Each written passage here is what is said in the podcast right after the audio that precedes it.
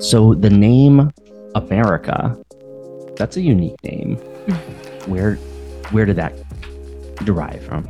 Mm, well, um, so I think it is a very funny story because I don't like um, wrestling, but my father loved it. In Mexico, there's a there was a big culture of wrestlers and going to um, places to see them um, rest wrestler. So my the, father, profe- the the professional wrestling. not, you know, yes, not- yeah, yeah, yeah, no, the professional not the- wrestling. not the yes, with, with like these luchadores had like masks and like the whole Yeah. house outfit and everything. So my father, my father was a big uh, fan of it, and his favorite uh, wrestler had a daughter named America. Mhm. And I guess he just read it in a newspaper or somewhere, and he decided that that was going to be my name, and now it's my name. And um, my mother almost named me Flo- Flor, flower in, in, in English. I, I mean, I like I like flowers, but I don't think I would have liked to be named Flor. yeah. I like America. I think America is more like um, unique. Although I know another America who lives here in the Berkshires. really. Yes, and she's from Mexico too. So, um, yeah, but it's very unique. And I think when people hear my name, it's hard to forget that name. It's like, it oh, absolutely is. America. Oh, okay. I remember you. I don't remember your face, but I remember your name. So, That's right. So when someone says uh, America is coming in for the podcast, it's uh, you remember that uh, for sure. And um, and interesting, uh, it is. It has a wonderful flow, and and floor. It's a very nice name, and and flowers are very nice. But there's a there's a flow uh, to a name, and uh, America is is wonderful, and maybe um, a self fulfilling prophecy. I don't know if there was an intention ever when you were younger to consider that one day you would come to the United States. Um, but of course you did. Uh, take me through your childhood a little bit. Was that was that maybe something that you had always thought about, or no? um, so in a way, I will say that pretty much everyone I know when they were little wanted to come here to the United States just to see how uh, New York looked like, right? so I don't necessarily uh, thought that I was gonna be coming here or living here or yeah, just living here. And then actually, I am the only one in my family who lives here. Everyone else, my my mother, my sister, and my brothers live in Mexico. and I, I presume you were very close to your family. Yes. Yeah. Um um I don't know but um I think that people who come here to live in this country uh like we are very in a way that in the same way that we want to be close to our families we also like to our individuality so much that we appreciate it so much that we think that we can create something out of nothing Mm. and i think that uh, i have noticed some um, people having or sharing some kind of uh, traits with me Interesting. yeah So tell me about that a little bit. The what, what are the, the the traits that you may share with us? And we're talking about other people who decided to to come- leave their families Yeah, behind and just come here by on their own. Yeah. So I feel I feel, I have noticed that um they like to uh create their their own worlds in a way. Like I'm gonna start this and I don't have my mother or my brothers or anyone around me who are going to uh, are going to dictate who I am or how I'm going to do things. I want to do things my way, even though my way is not the right way. I just want to try, and I admire, or maybe I'm biased, but I I admire that on people who come here on their own and then start families or they start creating their own community and when i have conversations with the with them i have noticed that they that they start like having all these new ideas and not necessarily are the same ideas or the or they hold different values that their families not necessarily hold. And i think that that's a good thing. Sometimes we don't want to hold some values like very like um like very deep we don't want to hold those values so when we have the chance to just separate from our families and the culture and the values we start re- reevaluating things and going back and saying oh okay so I do like this. I decided that I do like this value. I do like this tradition and I value it. But it's only after uh, you or I have or we have distance from those uh, things that were just there and we didn't um, value them so much because they were there mm. they were given. Yeah. So there's this movie that I loved so much about a boy who leaves his family. He was um a boy who was um like a genius and he was separated from his family because uh-huh. The family could not teach him. So he was taken to um to a school for um, prodigy kids. And there was this phrase that I just loved so much. He was like, I don't know, like eight to 12 years old. I cannot remember, but he was saying that in order for people to love what they have left behind, they need to first dis- distance from that and then go back and, and just like love it again as, as if it was a new thing. And I agree with that. Yeah. Um, those are really great points and probably something that people don't necessarily think because if you love your family and and uh, you're close to them, then the idea would be well stick around in the family. But there is a really amazing point. Absence makes the heart grow fonder. Sometimes, also, I know it's a very trite saying, but that's that. Um, and you know, part of it is also finding yourself, and it's very difficult to truly find yourself and who you are if you're still very much a part of the dynamic that you grew up in. So that's a part of it I could imagine too. But but I really like the idea of, hey, if you truly appreciate the family that you grew up in and the culture that you grew up in, then go away from it and share that culture and share that family ness in another place. And then it kind of grows and it sort of blossoms somewhere else. Yes, I have uh actually I have noticed that um not only in me but I'm a very observant person mm-hmm. and I have noticed that many um immigrants who have come here whether it's um 5 10 20 years 30 years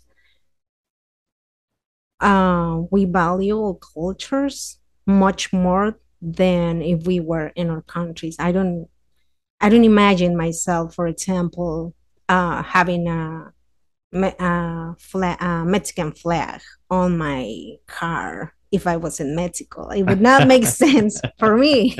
But now I'm here and I don't have a Mexican flag, but I wear things that remind me of Mexico. And I want things in my home that reminds me that I'm Mexican. Yeah. And I have noticed that like we kind of um, value things that we get like we had taken for granted before.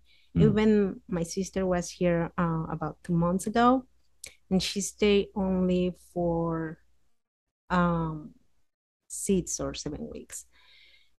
And the way that she saw Mexico changed, and she kind she was sharing with me how now she could like go back and look at the things that she took for granted for example the food mm. and go and enjoy it like yeah yeah so, do you miss the food I do. I I would miss the food too.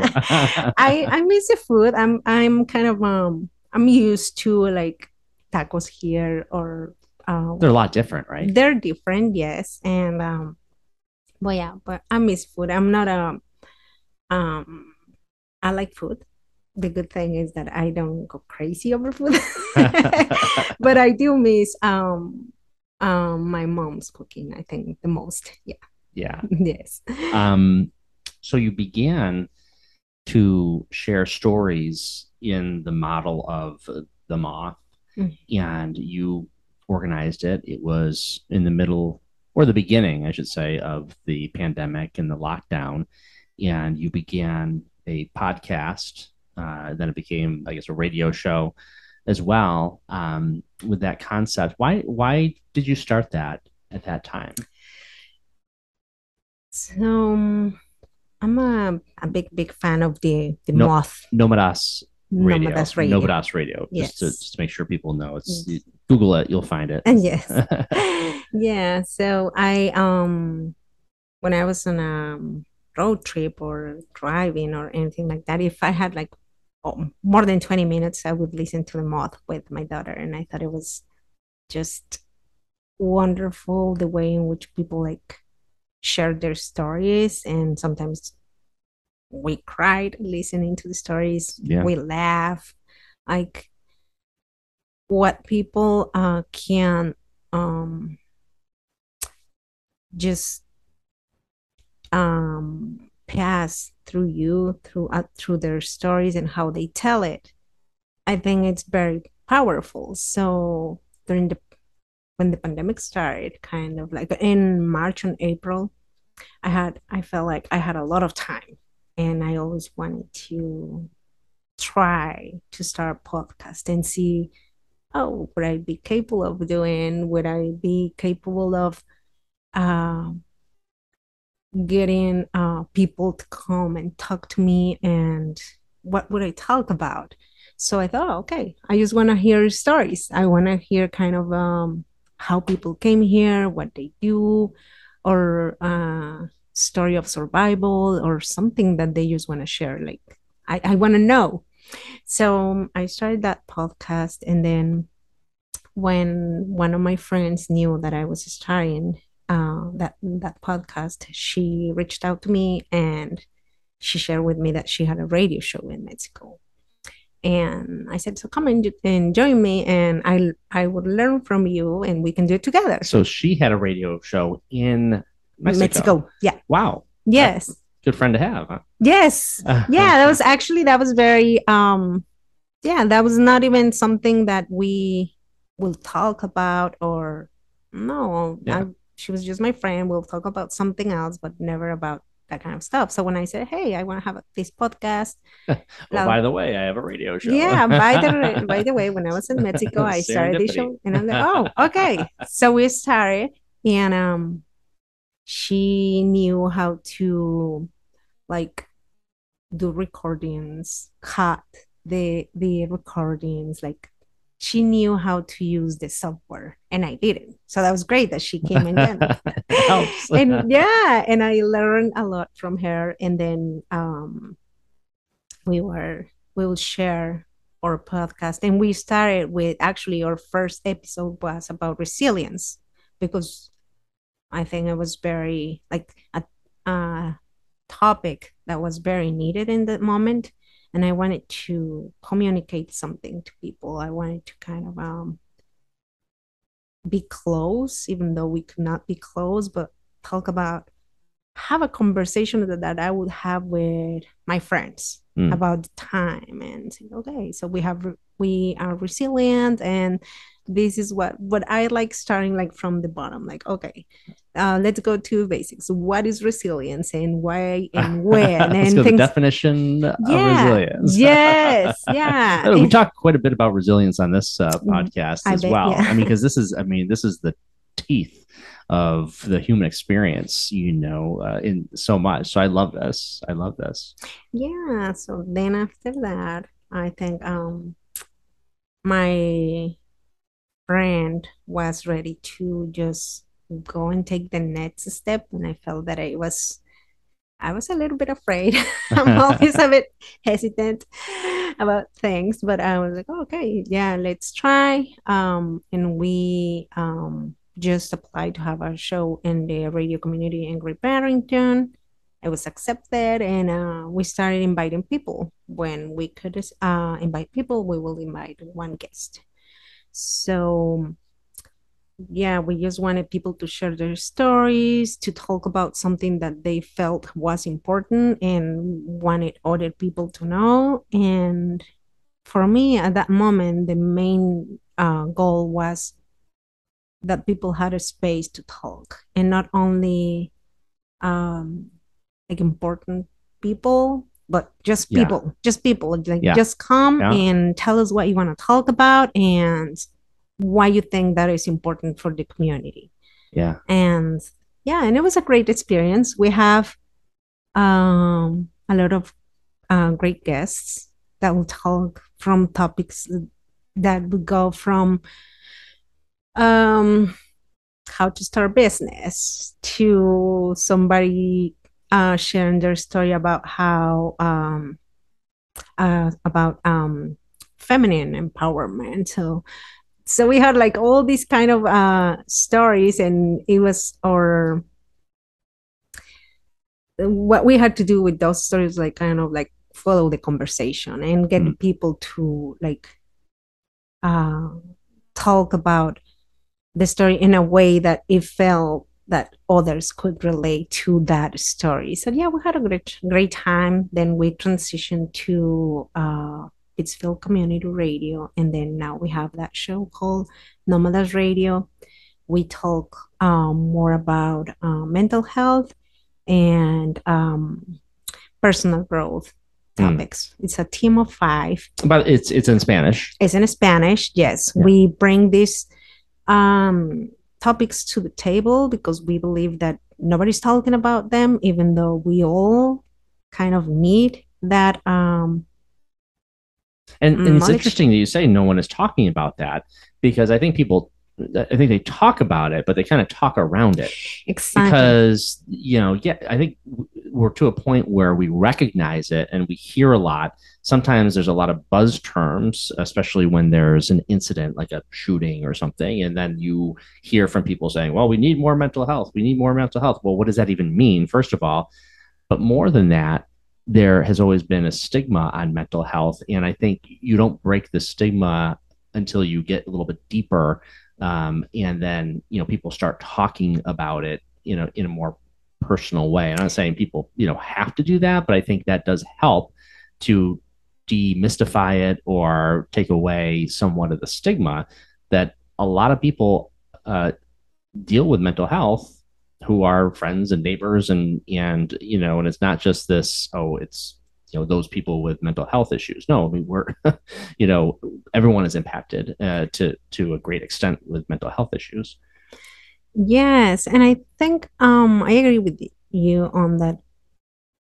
In a way, everyone is talking about it, but I feel like we are not talking about it in a way that it that we all can relate to to mental health issues because we and I'm talking about the Latinx community, Mm. we have more uh, taboos around uh, mental health Mhm. problems. It's like, um, or I'm not gonna call them problems. That's what we, what we call them in Yeah, Spanish. yeah. So just mental health uh, topics that people um, we cannot name something that we don't know, right? Mhm. It's so that's one of the reasons why we talk about those topics. We want uh, our community of listeners to be able to name what they are feeling or to name what they are seeing or they are experiencing or seeing somebody else experiencing in a way that we put ourselves on the first line of saying, I have felt anxiety and this is how it feels. And I have been feeling or have episodes of depression and this is what it what it feels like. Oh my someone in my family have experienced has experienced this or that. It's just in a way that we are not experts in these topics, but we just want to bring those topics to the table. So, and we always um, uh, encourage people to seek for therapeutic help, health, or if they know somebody who may be needing to do it as well. We're not, we're not, we have a um, coach in our team Mhm. and she can bring that uh, perspective. But she's not a psychologist or she's not a therapist. She's on her way to be that, and she brings that to the table. And that's very valuable for us to have someone who has the the um credentials to talk about something that we are like, okay, we just feel this and we have learned this, but we just want to talk about it. But please just share your uh your knowledge about this topic. Yeah, because sometimes it's just you know you need someone to listen, and, Yeah. and and it doesn't have to be someone with a degree in you know clinical you know psychology or or mental health um, licensure or something like that. Uh, you know, I Mhm. and, and that's great. I mean, I'm. And by the way, is that through the I mean, the, the radio program? You have someone? Yes. Okay. Yes. Okay. Who joins you on the show? Yeah. Yes. Because you you know you wear a few hats in the community. So and we'll talk about that in a little bit. So uh, just to just to be clear, um, talking about the actual radio program Yes. and having someone in there to kind of give that perspective. Mhm. That's right. Yeah. So in a team, we're five uh, people. Or it's, um, It's quite a team. it's quite a team. yeah. And we It's a whole team of people on that show. Yeah, it is, and um, it allows for it allows for flexibility and also difference on, on perspectives. We have one uh, man. His name is Fernando. He just joined us uh, about a couple of months ago because we always thought uh, talk everything from the female Yeah. perspective. Yeah. And and by the way, you know, in, in this in our community, uh, Latinas, it, it you have a very strong presence now in the Berkshires, and we Yes. talked about this. You know, the Latinas four one three, and we discussed it before the show. I mean, I've had people from Latinas four one three and so forth, and we're kind of like, okay, I think everybody knows about it now. although, to be Yes. fair, yeah, anyone could be hearing this now and saying, "What is the Latinas four one three? Yes. But um, but with that said, uh, there is a really strong established um, group of women, um, Latinas, that uh, you know that it- it's a super support group. But it's a good point that having the male perspective, you know, that's that's the male perspective. It is, and it is important. it is important because some uh, because every time we had a conversation or we wanted to talk about a specific uh, topic, um, we always felt like, okay, we're just talking about like the female perspective, but where is that counterpart telling us that that other It's side? kind of like how- the view. you know, the- I mean, like, Yes. uh, Yeah. pop a man in there. You know, see what he has to say. But, uh, yeah, that too. no, it was for the visuals. No, no, no, no. Fernando's great, and um, we had him as a guest as well, and I heard him, and I heard his story, and the um seriousness that he puts when he talks about um some topics that are not easy to talk about, but at the same time like that um the seriousness but also the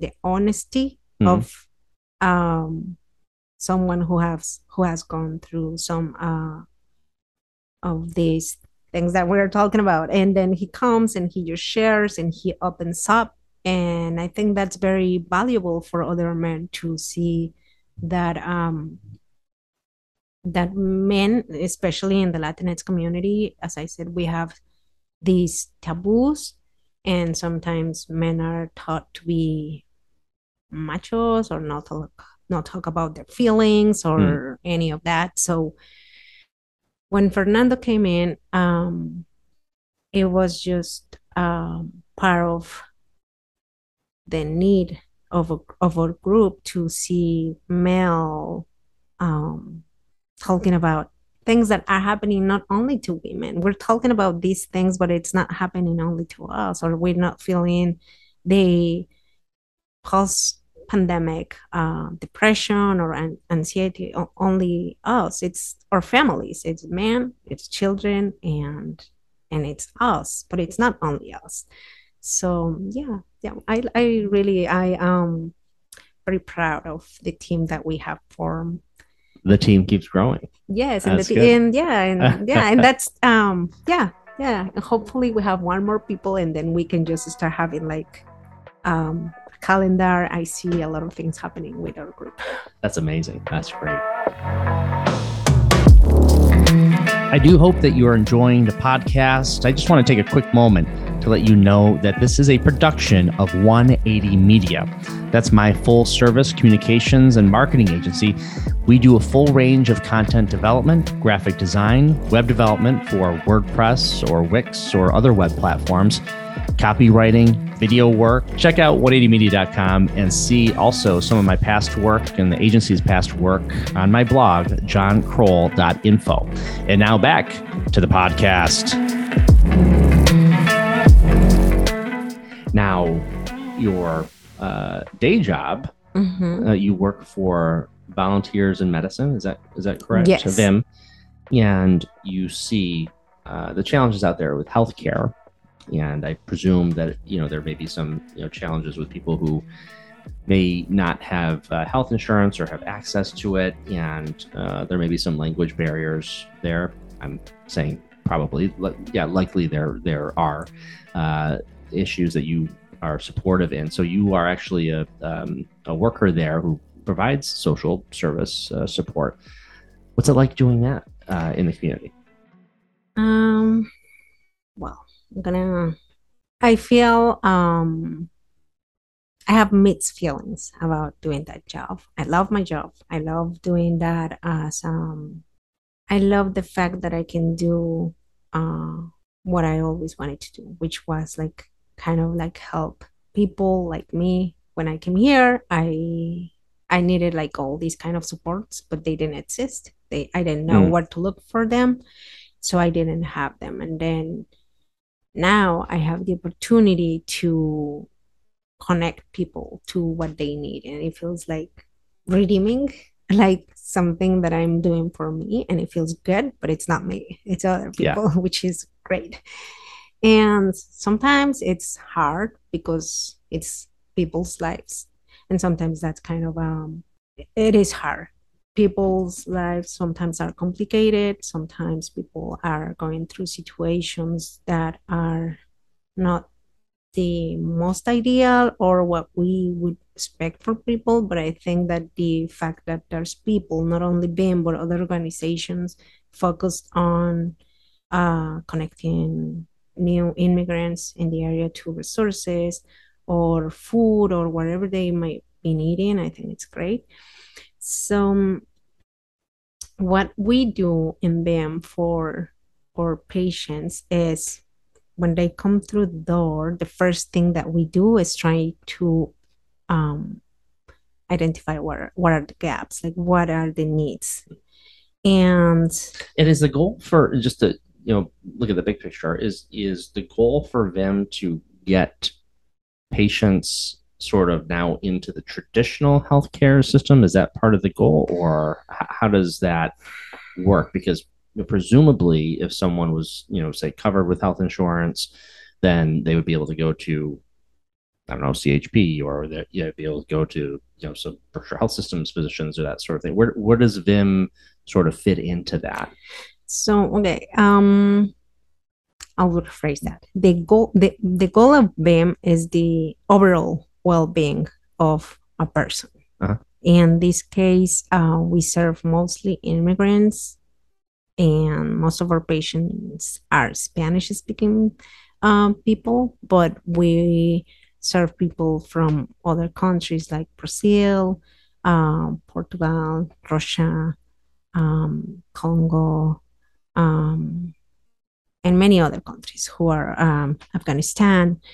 So um, the first thing that we do when people come through the doors uh, of VIM is um, helping them get insurance.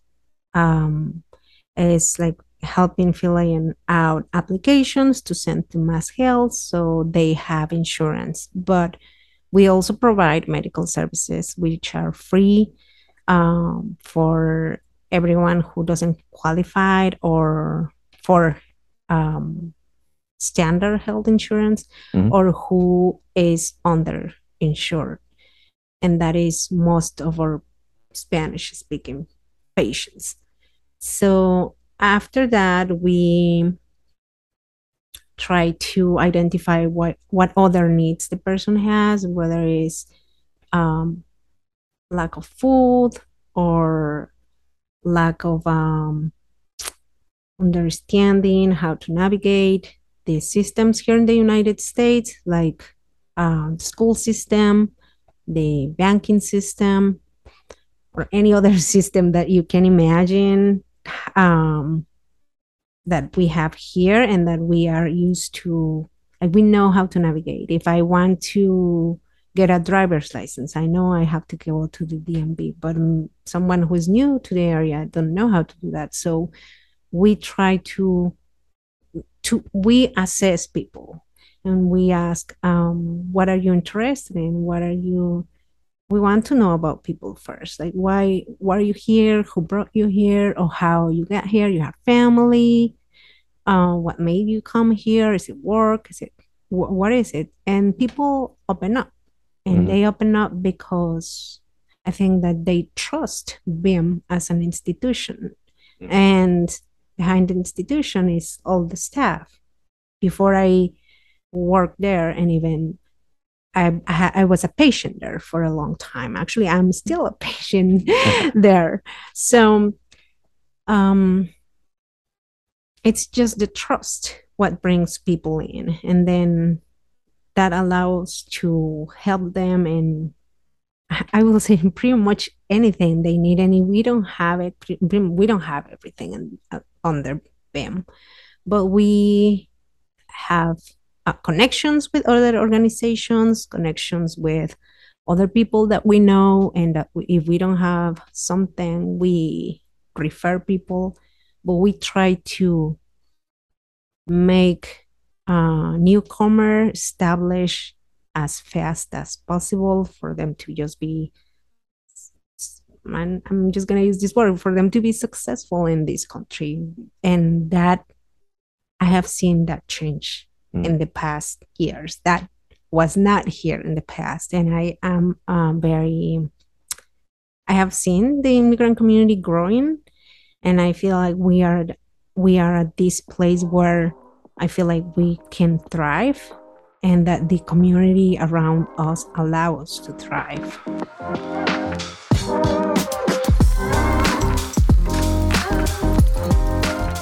Now, tell me about how you ended up succeeding. So, you came to the US in, when?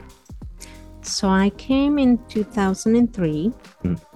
and I started working. I mean, work- what, what brought you here in the first place? So I had a boyfriend who I met when I was in a teenager in Mexico. We were uh, together for about five years, and he got a job in a um, in a welding shop here in the Berkshires in Pittsfield, mm. and I was naive, so I followed, and I came with him. Yeah, but things do happen for a reason, right? Yes, of yeah. course. No, yeah. of course. I stayed and he left. So, so yes, they do happen for a reason. And and uh, I was curious. I was very very curious. I wanted to to to see the world. I was wanted to see like what was happening out there. And when he asked me to come, of course I said yes. I I didn't hesitate. I said yeah. So I came and I started working in a hotel.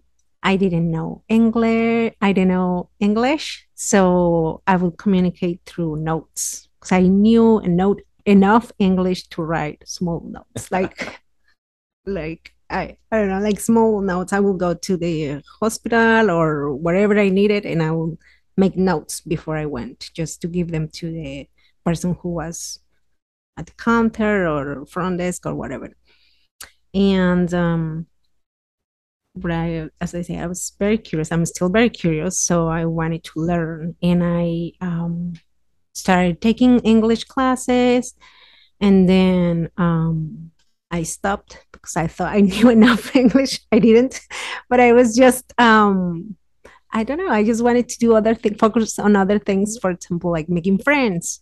Um, so I was very young, so I wanted to make friends. I wanted to connect with people, and um, and then as time just flies, I just remember that when I had my daughter, I started questioning about my life I started questioning my life choices and what I was to be doing for the rest of my life and and I decided that I wanted to to continue my education so I took classes at BCC it was very challenging because my English wasn't enough um, to get all that information in my brain and um but it was a good challenge. I love the challenge anyway. So, so, so this is after your daughter was born.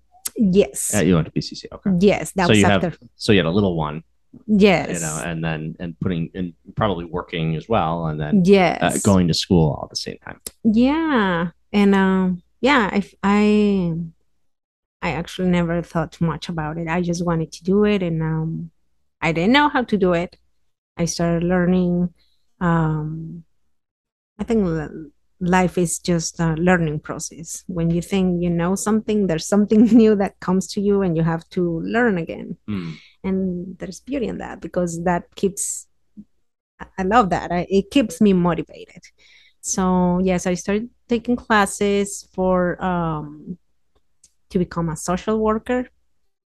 And um, then I thought I was on the right track because that's what I wanted to do. I wanted to advocate, I wanted to help people have better lives or to have information that will make them um, make better decisions. And then I started volunteering at VIM and now now I work there.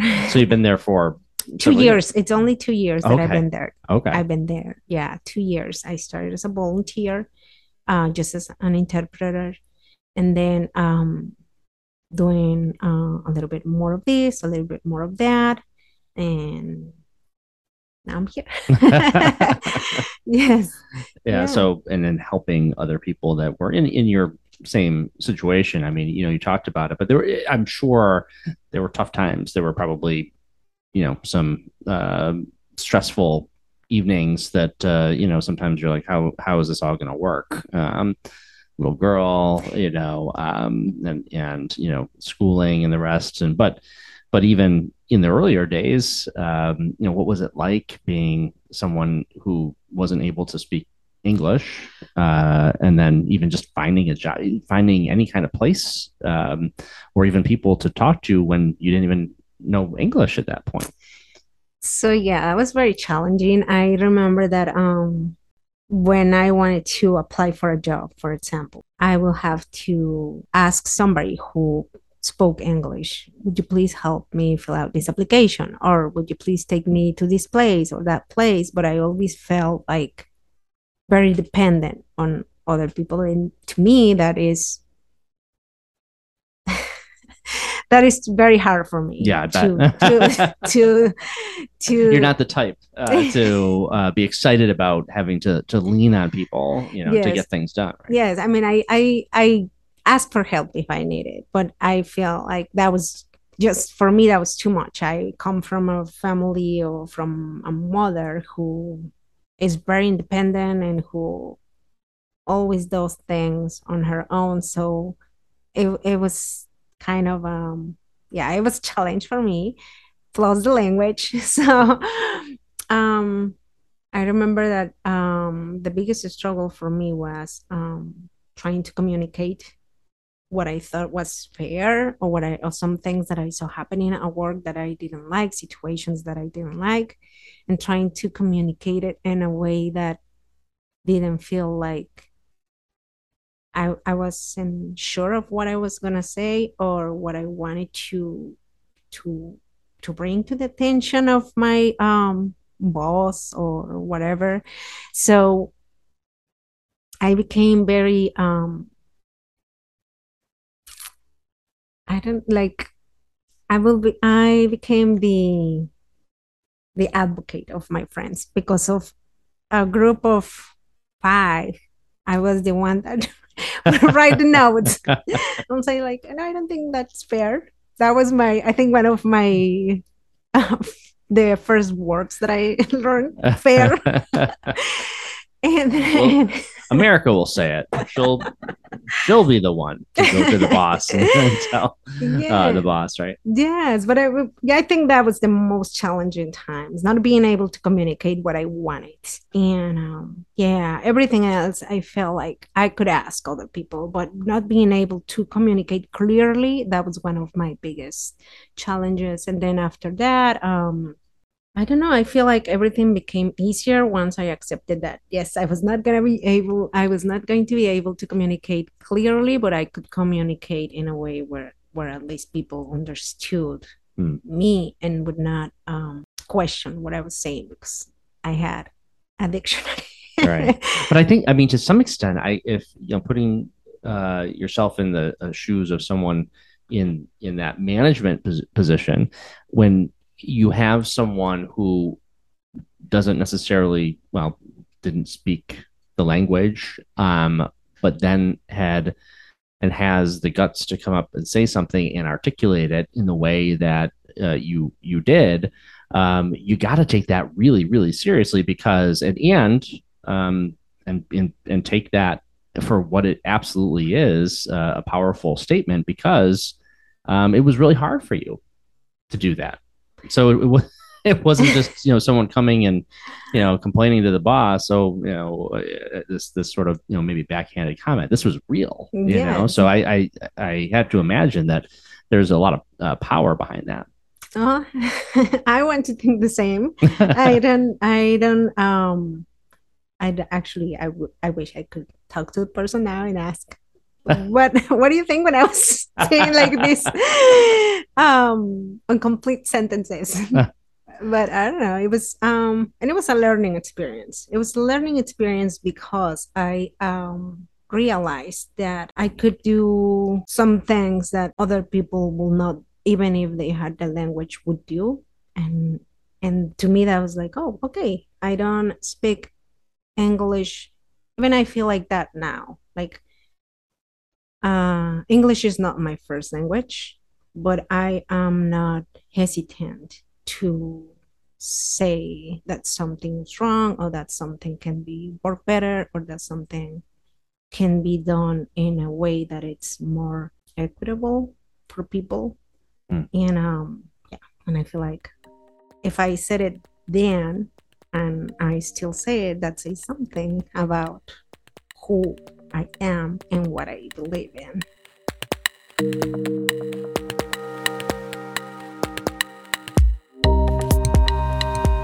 You also do work in the schools as well. You know, yes. tell me about that. Um, and, and, certainly, you have a, your daughter is in the, the schools in the, the Berkshire Hills district. Um, tell me about that work. It was a position that I opened because of the growing um, immigrant population coming into Berkshire Hills schools. And when I was uh, offered the position through VIM, I had a lot of uh, hesitancy about my capabilities to do it. Um, but I I knew that I, uh, that that was something that I wanted to do at the same time. I remember that when the pandemic started and I saw a lot of um, issues in the Pittsfield schools, like in the way that they communicated with families or the presentations that they had to use the platform for virtual learning. Mm-hmm. In the beginning, was in, in Spanish. So I could only imagine if a family that doesn't speak English want to support the children in the at home, but they can't because there's a barrier in there. So I um when I tried to help my daughter, the platform was very difficult to navigate. And I just started thinking about all these families that lived in Pittsfield, and some of them I know. And I have been living here in the Berkshires for a long, long time. So I have a big community of people who I know and I'm very close to. And that felt like, okay, I want to call this person and see how that person is doing and how she's doing with her three children in school and if she's been able to understand how to use the platform. And I will call her and she'd say, no, I didn't sign in. My children are not attending school. Uh, so I wanted to help her individually. Mm. But at the same time, I was thinking, okay, this is her. Well, what about these other families? Yeah, right. And um, so I started forming part of a group who advocated for the Pittsfield schools to have all this information in Spanish as well, and the trainings and all of that. So when I was offered the position and I started, I was doubting about could I do this or what what is um this is what the job description is telling me, but am I capable of doing that?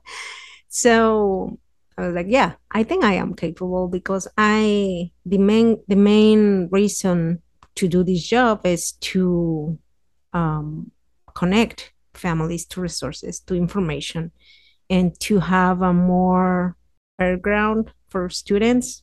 So yeah, I want to do that. And um, so this is in this is in the Pittsfield Public Schools. no, this is in Berkshire Hills. So before Okay, I okay. even became the parent liaison in Berkshire Hills, I was doing some um, advocating for the families in Pittsfield. I see. Okay. Yes. Okay. So that's so you kind of got this experience working with families and, and friends uh, who were navigating the Pittsfield Public Schools. yes. And then so okay, gotcha. Gotcha. Yes. Yeah. So um, this job is very rewarding because I get to see students firsthand, especially the newcomer students who just arrived in the last year. And I have seen their progress and I have seen how uh, families become more involved if they feel like the school is doing an effort to have them more engaged and to like share information and to ask them questions and to like really try to have a communicate direct communication with them. And for me the biggest part is that i have been able to identify some issues. I don't think that the schools didn't realize it before. I think they knew it but now that they have the parents sharing their own experiences in the school and saying i think this is the information i needed and this is what i want to know and this is how i want to support my student Mhm. and the school here firsthand from the parents.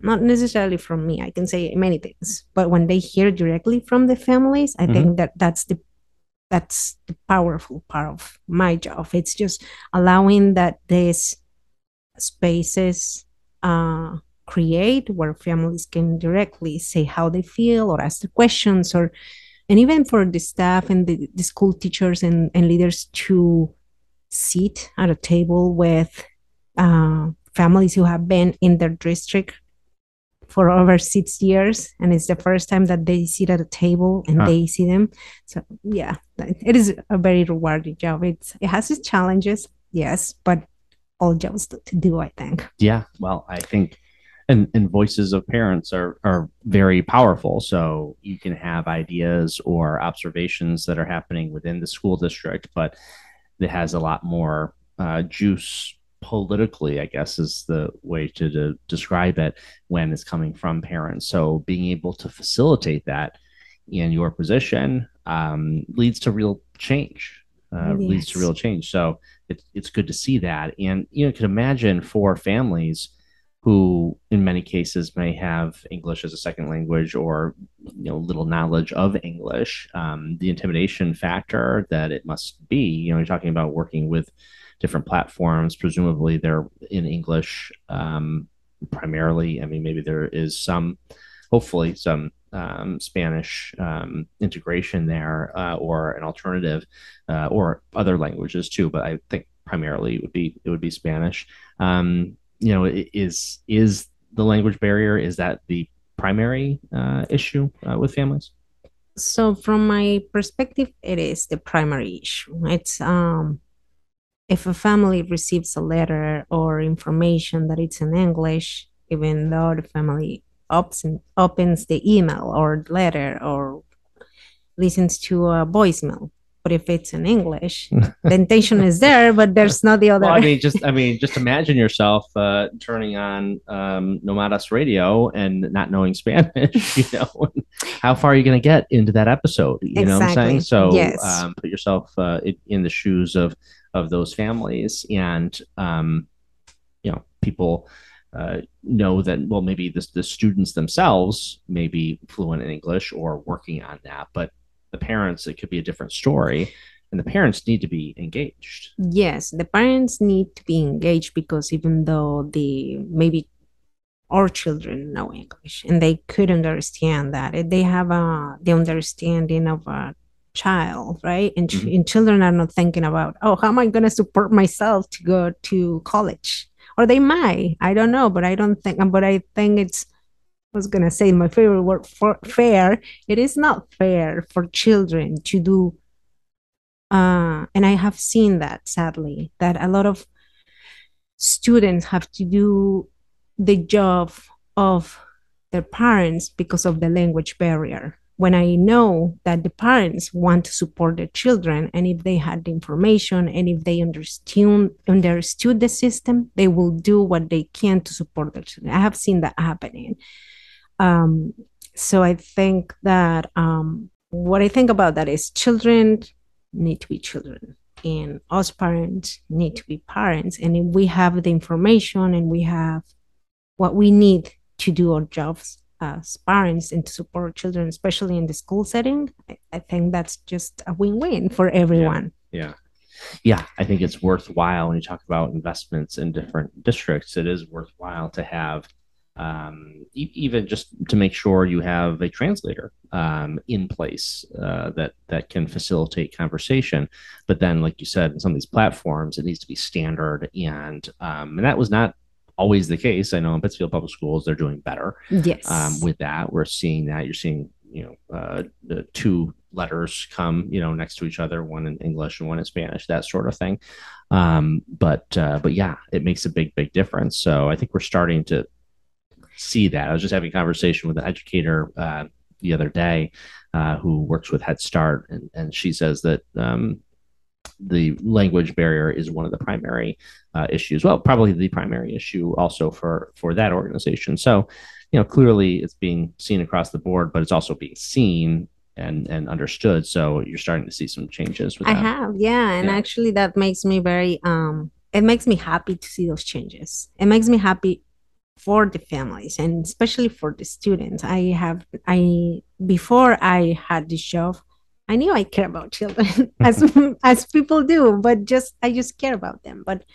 now that i work more close to them i have become more involved in okay how can i really support these students? I'm here to support the families and the family includes the students. So how can i really support the families so the student can have a better time when they're in school and what is it that they need? Sometimes children are in school they come here to the country. They are pro- they are placed in school because that's what they need to do just go to school. And sometimes they don't perform well in school.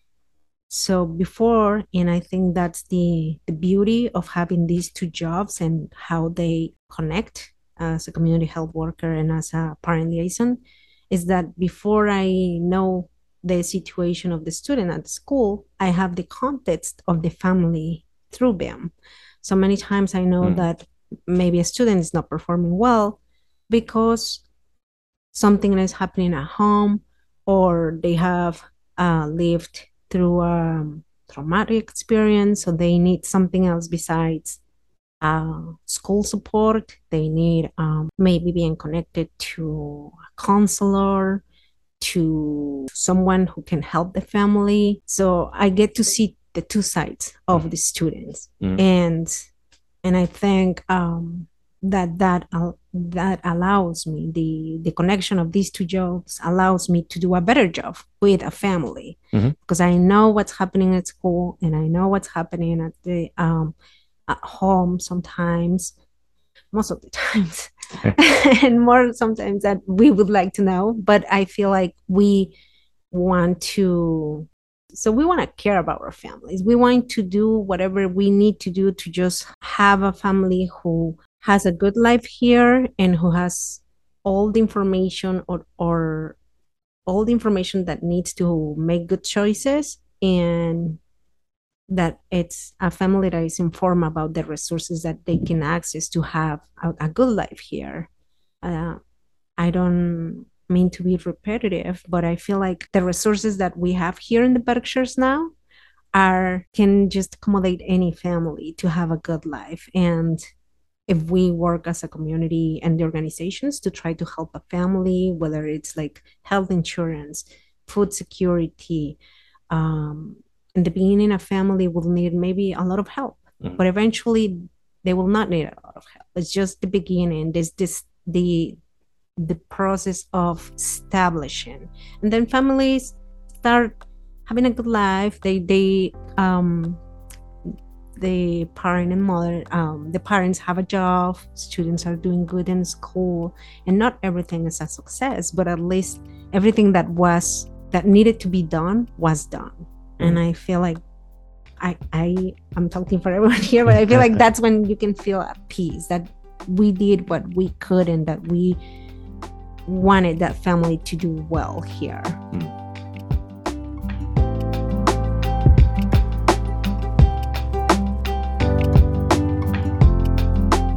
What's it like living in the Berkshires for you? I mean, um, you know, clearly you have a great group of friends, and that was something that you indicated early on, and, and you have this tight knit uh, group of friends, and you have your friends who do the radio uh, program with. What is it like uh, living here for for America in the Berkshires?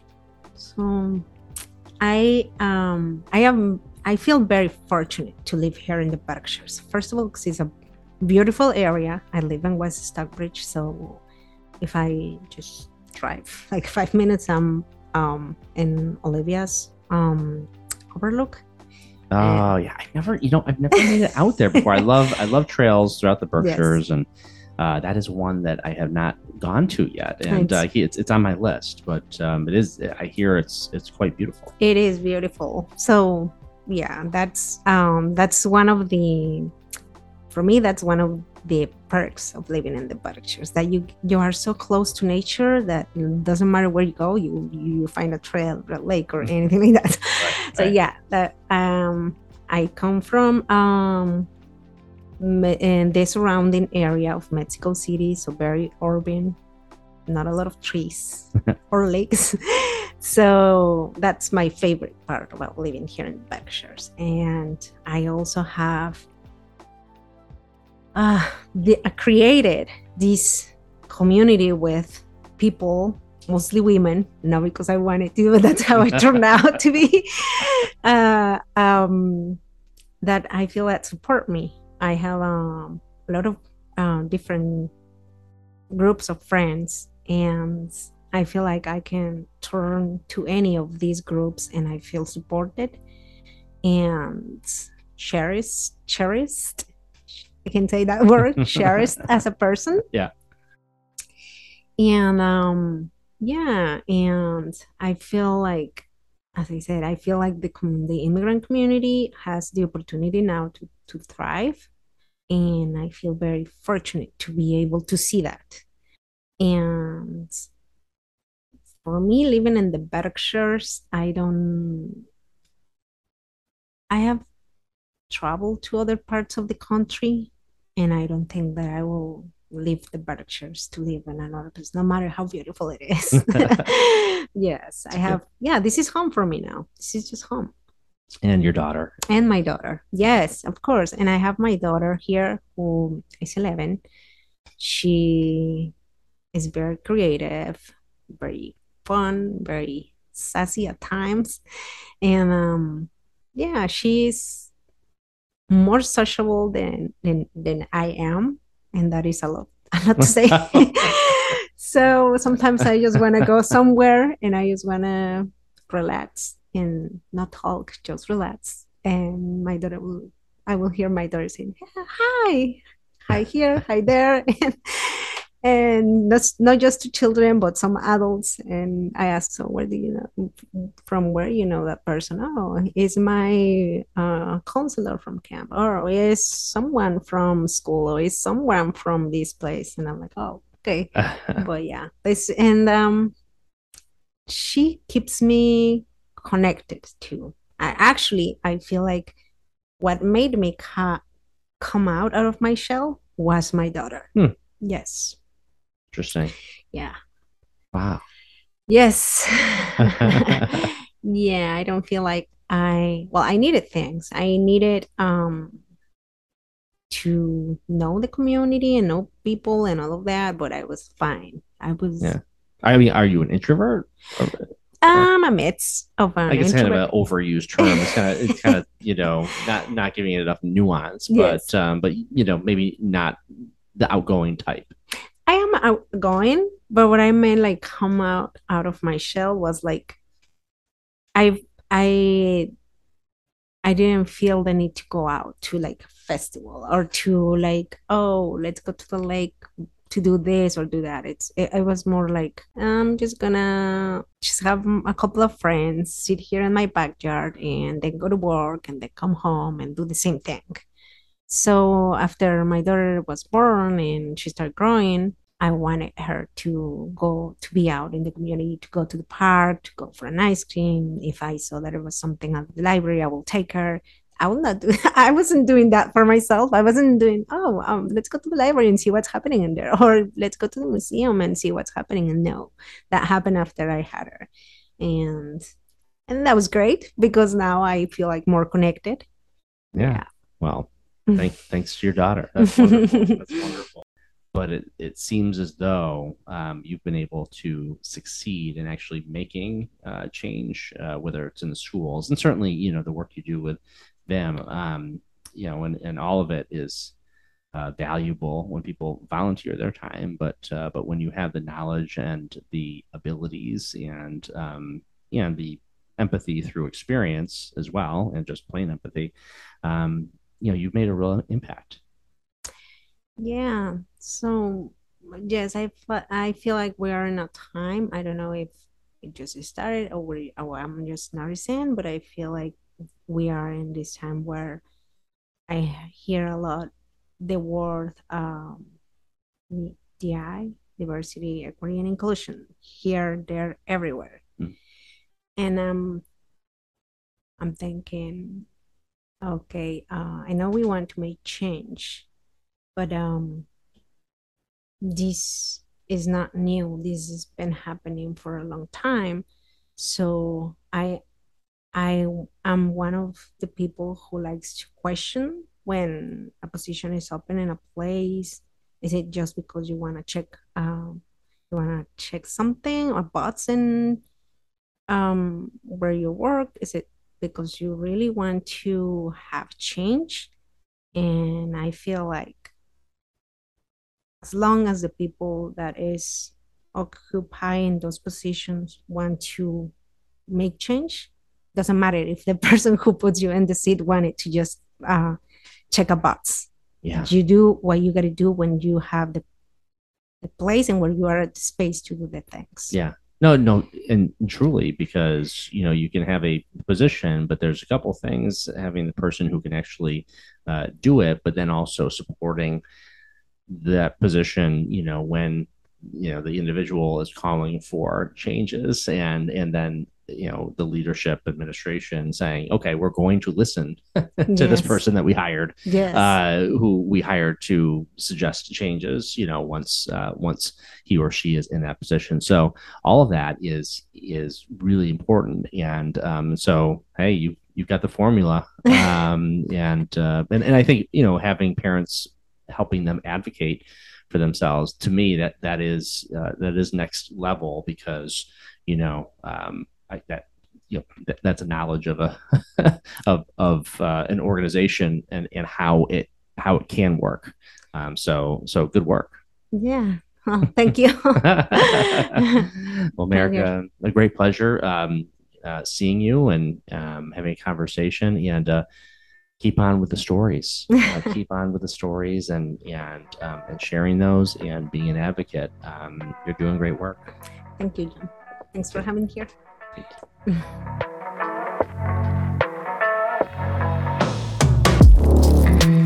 Thank you for listening. If you like what you hear, please subscribe to the John Krol podcast on your platform of choice. Maybe it's Apple Podcasts or Spotify, whatever works for you. Also, I would like to hear from you on the people and the stories that you'd like to hear more of. Send me a note through Facebook Messenger, Instagram, LinkedIn. I'm easy to find and I'm easy to reach. I look forward to hearing from you.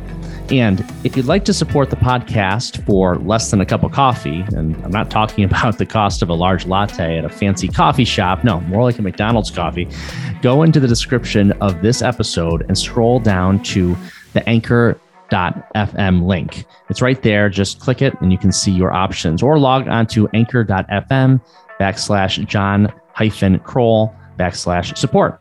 Again, thank you for listening. I'm John Krol. Talk to you soon. Thank you.